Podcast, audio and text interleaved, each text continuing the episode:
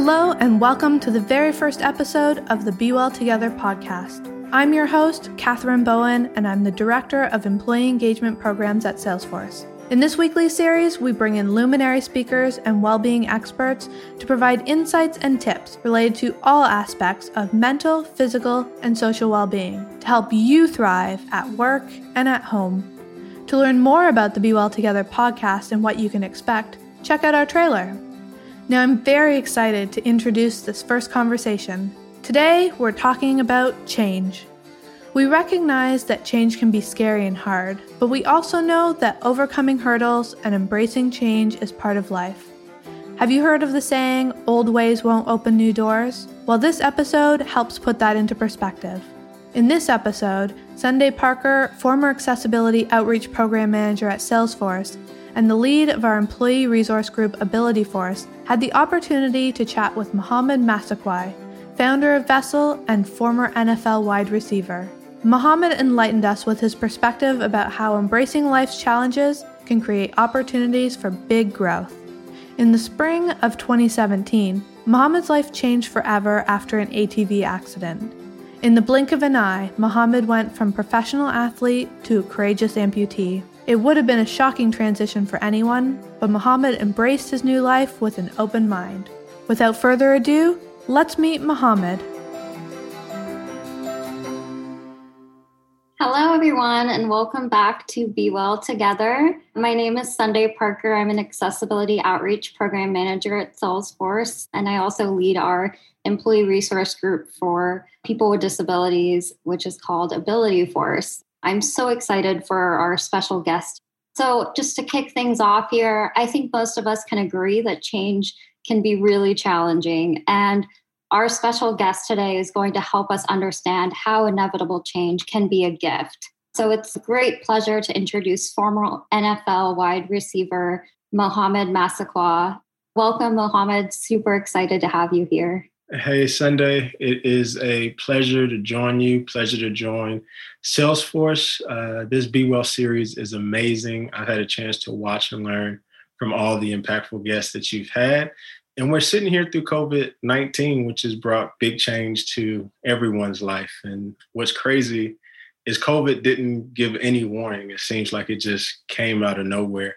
And that's like the really interesting thing about change is that it often comes out of nowhere. Uh, I remember when COVID started, I was guilty of thinking that this was something that was going to go away really quickly. And it's easy to think that if it doesn't go away quickly, that somehow it is going to resume back to normal. And I remember back in 2017, I went through a big change. And for a split second, I thought my world was going to go back to normal. On this particular day in 2017, I was riding ATVs with some of my best friends. Uh, it was a ride that was supposed to be normal, like 2020. Uh, this particular ride went sideways, literally before I knew it, my ATV came stumbling down the track. Uh, when my ATV stopped, I noticed that I was significantly injured. And I originally thought that it was just a bad break. I thought I'd get my hand casted. I thought, hey, this sucks. I'll bounce back in a couple months. Everything will be normal. And it wasn't until I got airlifted to the hospital that my surgeon, he looked me in the face uh, very candidly and he told me, Mr. Massaquoi, we're going to have to amputate your hand and I gave this look of shock, as you can imagine, hearing this news that you go from normal to now being an amputee. And I was like, whoa, whoa, whoa, whoa, stop, stop, rewind. Like, why do you have to do that? Come again? Like this, this isn't supposed to end up like this. It was just supposed to be a joyride. At worst, I'm supposed to get a surgery. I'm supposed to get a cast. I'm supposed to go home. 10 surgeries later, weeks in the hospital, I was an amputee. And I play this situation back in my head. I'm from the South. I live in Atlanta. A common hobby down here is to get outside, enjoy the outdoors, go four wheelings on ATVs. And I never expected, not once in life, to become an amputee. And as a former NFL athlete, I never thought about losing a hand, especially not a hand that I use to catch passes in real game. And and but that's the reality. You, you think about how normal things are pre-pandemic and I never thought that we'd be in a global pandemic, but it's the reality. And it's natural to be thrown off by the effects of these things that come out of the blue. That aren't supposed to be this way. We're trapped at home. We can't travel. We can't see our loved ones. We're homeschooling. We're working remote. We're burnt out. We're stressed out.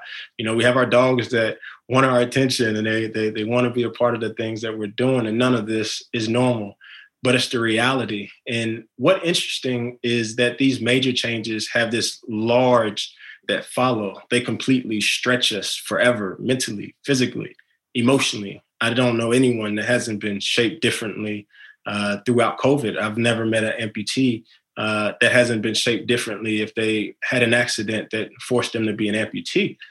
But here's the really tricky thing about major changes we're conditioned to be resilient, we're conditioned to have grit. And I get it. I, I played in the NFL, I played college football at the University of Georgia, which is in the SEC, the Southeastern Conference. And this is considered a tough conference. You know, I, I, went to high school and my high school team won 109 games in a row, seven straight championships. So I get resilience, I get determination, I get pushing through. But those aren't always the wise things to do. If we're not careful, we actually push ourselves deeper into the challenge instead of actually pulling ourselves out of it. And we tell ourselves that we're okay and we hide behind a smile and we work hard, but in reality, we're struggling when these big changes hit us. And we run the risk of suppressing it. And if we continue to suppress it, what actually happens is that it appears later on in life if you don't make this conscious decision to actually sit with it and actually address it. And so we think that we have to have grit and resilience. But the part that's actually forgotten about, the, the part that I think that people really need to focus on more is actually the recovery and the healing from the thing that actually impacted you the first place.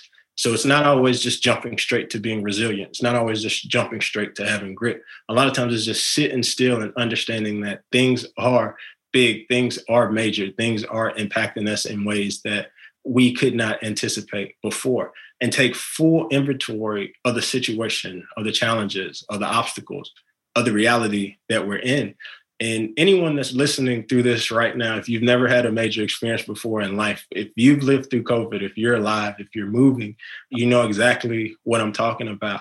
But, you know, we also have a tendency to get stuck and we can't stay stuck because we are alive, we are moving, we are people that are supposed to do things.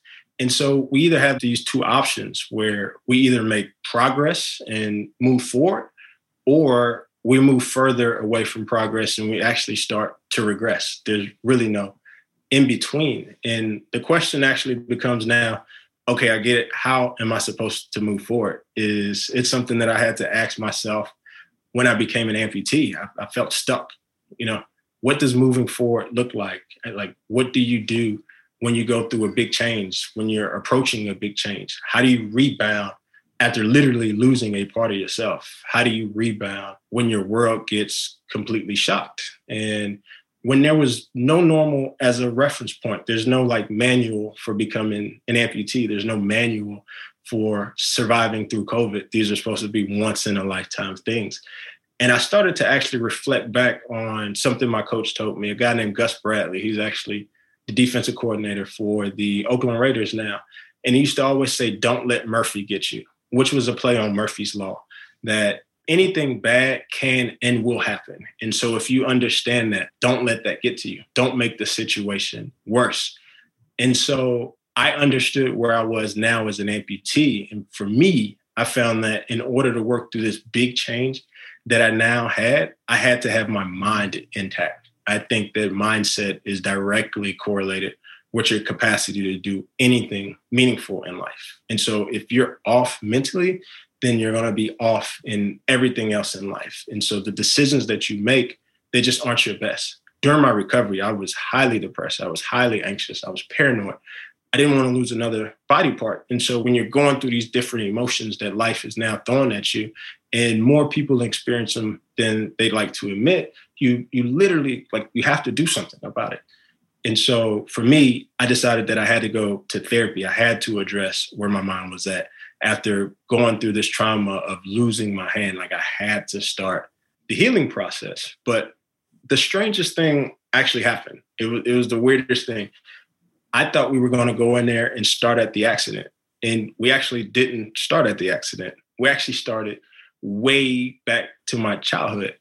And we started to uncover all these things just throughout life. And I didn't actually realize that some of the emotions and the challenges that I was experiencing as a result of becoming an amputee, I'd actually experienced before in life. I just never made the connection. I didn't know what they were.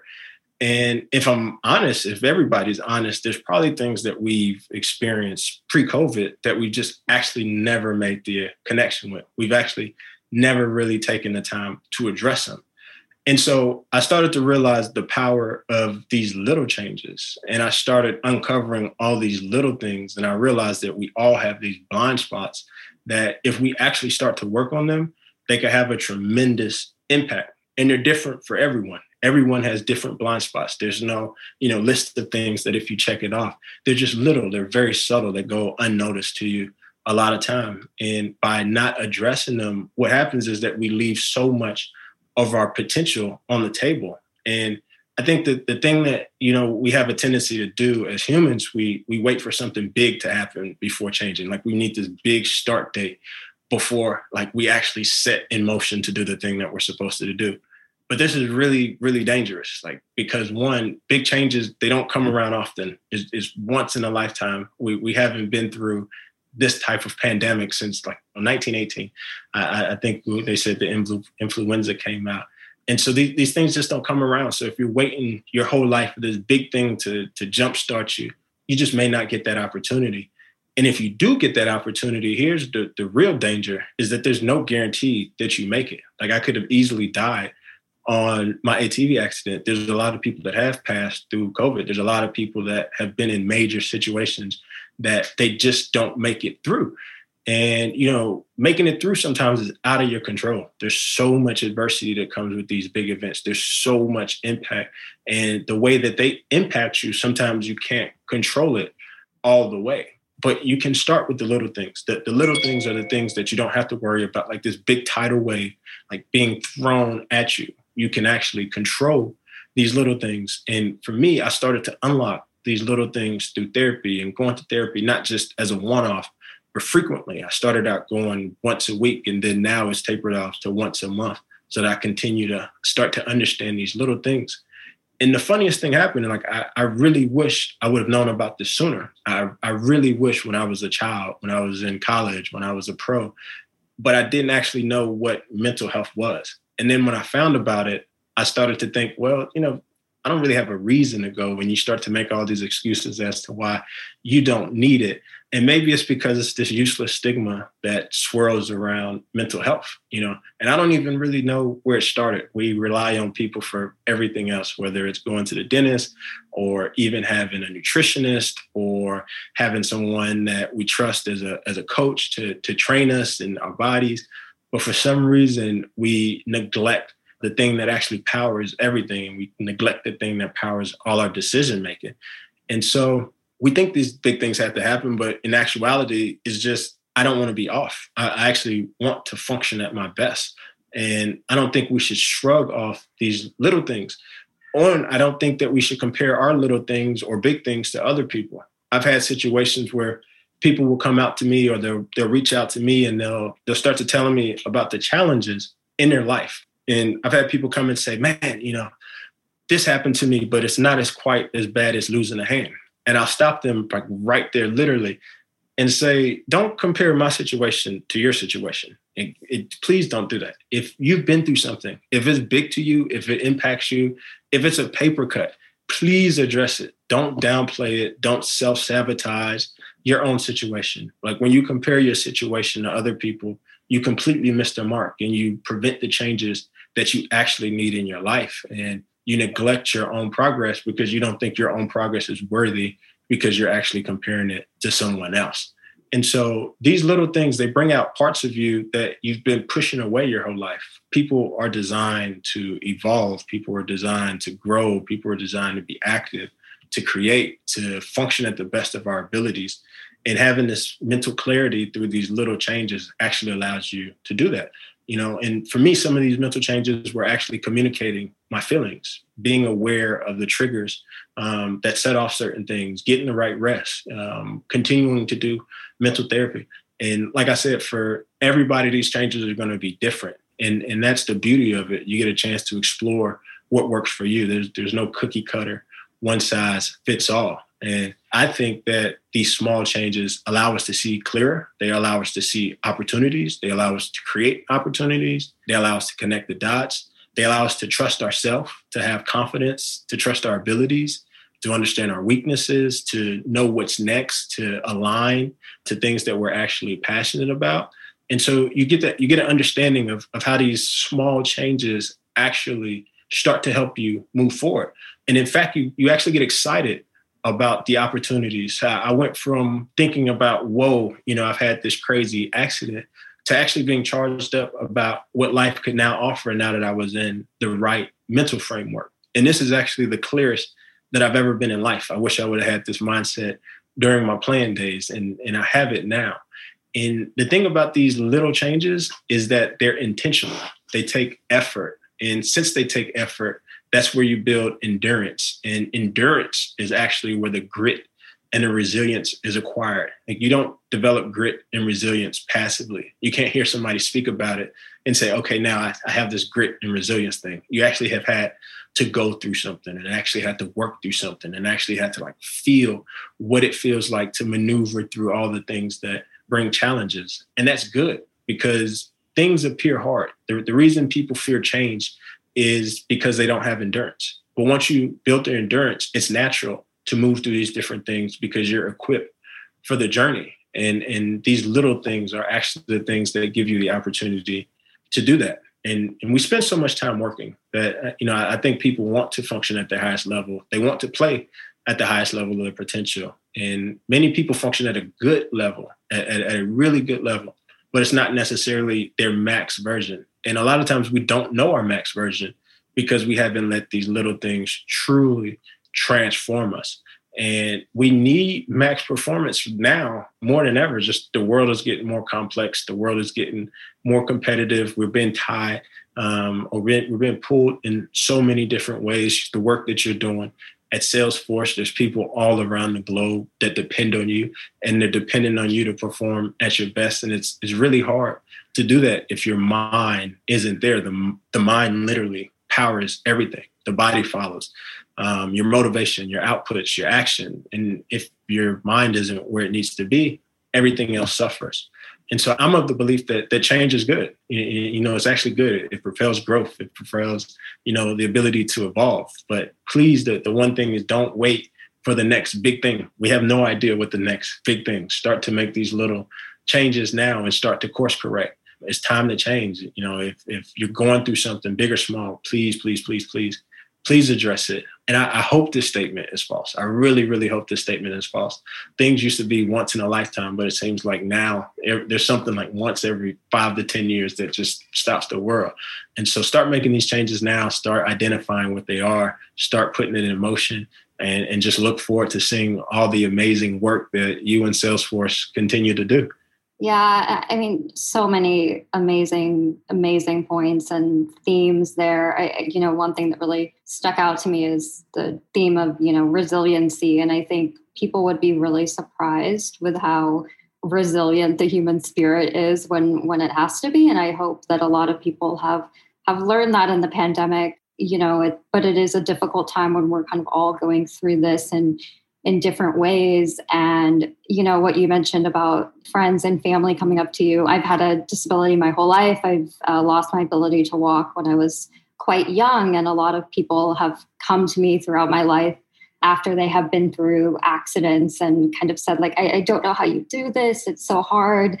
And i always have to kind of stop them and pause and say you know i have learned this my whole life and it's it's something that has come naturally and when you are going through something as a kid, it's so different than going through it as an adult. So just giving yourself, like you said, that space and, and kindness to yourself is just something that I hope a lot of people will will take away and um, realize that you know that is that is so incredibly important. So thank you so much for for sharing. And I do have a couple of questions that could kind of dive into further as well.